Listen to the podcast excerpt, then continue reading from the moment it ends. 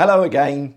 So, as you know, I produce a newsletter every two weeks, and on my off weeks, I post articles to Boag World. The articles are designed to address a topic that I know people are going to be interested in based on keyword research that I've carried out. They're created in response to a specific user need. By contrast, in these videos, I talk about whatever it is I think you need to know. If I surveyed you and asked you what you wanted me to talk about, the chances are that most of the topics I do cover wouldn't even be on your radar because they haven't occurred to you. However, based on the feedback that I receive from people, generally speaking, people enjoy the videos and newsletters that I create. In other words, a group of users doesn't always know what it is that they want.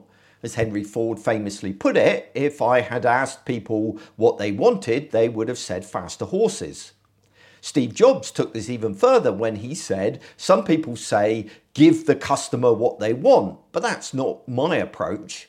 Our job is to figure out what they're going to want before they do. People don't know what they want until you show it to them. And that's why I never rely on market research. Now, notice he says never rely on market research, not that he never carries it out.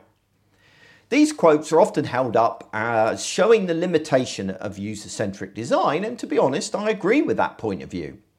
If all we're ever doing is delivering what users request, it's going to stifle creativity and it's going to prevent us from making intuitive leaps that lead to products or services that users never imagined that they wanted. It's possible to take user research too far. Just look at the famous example of Google testing 41 shades of blue. Not only was this an enormous waste of Google's admittedly extensive resources, it also undermined the role of designers within the company. So, how do you know when user research and testing is appropriate and when it's not? Is there a comfortable relationship between creativity and research? For me, it comes down to the cost associated with any decision and the potential benefits of any research. Put another way, it involves doing a cost benefit analysis. Let me explain that in a little bit more detail. The problem with Google testing 41 shades of blue is that the cost was high and the benefit was low the shade of blue was only going to have a statistically insignificant impact on the number of clicks that they received, and those clicks didn't really add any additional revenue to Google's already massive coffers. By contrast, the cost uh, was high, both in terms of the time it took to run those tests and the negative impact it had on designer morale within the company. In short, testing provided no real benefit and cost a lot.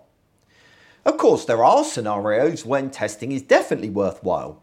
When Disney came up with its new Magic Band for their parks, it made a lot of sense in a lot of ways. It was almost certainly going to dramatically improve the experience and lead to considerably more cost savings and additional revenue for the company. However, implementing the new technology would involve changes to every ride, every concession stand and every hotel room in the park at a cost that was probably going to be in excess of $1 billion. Unsurprisingly, Disney decided to test extensively before, before deciding whether to roll out the technology, despite its very obvious benefits.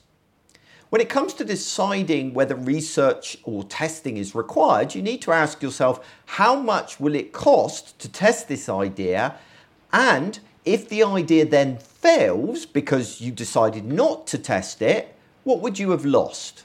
So, in short, just go for it when the cost of failure is low. But test when the cost of failure is high, and also test if it's just easy to do so, if it's going to be quick and cheap, and why not test them? So when it comes to something like my newsletters, I can afford to just go for it and write whatever I want, as the impact of the occasional newsletter not being particularly interesting is not very high. I say all of this because there seems to be two very distinct camps when it comes to this stuff. Those who want to test everything and those who believe it undermines creativity. But in truth, both of these viewpoints are valid and both of them make sense. Ultimately, it's a judgment call that has to be made on a case by case basis.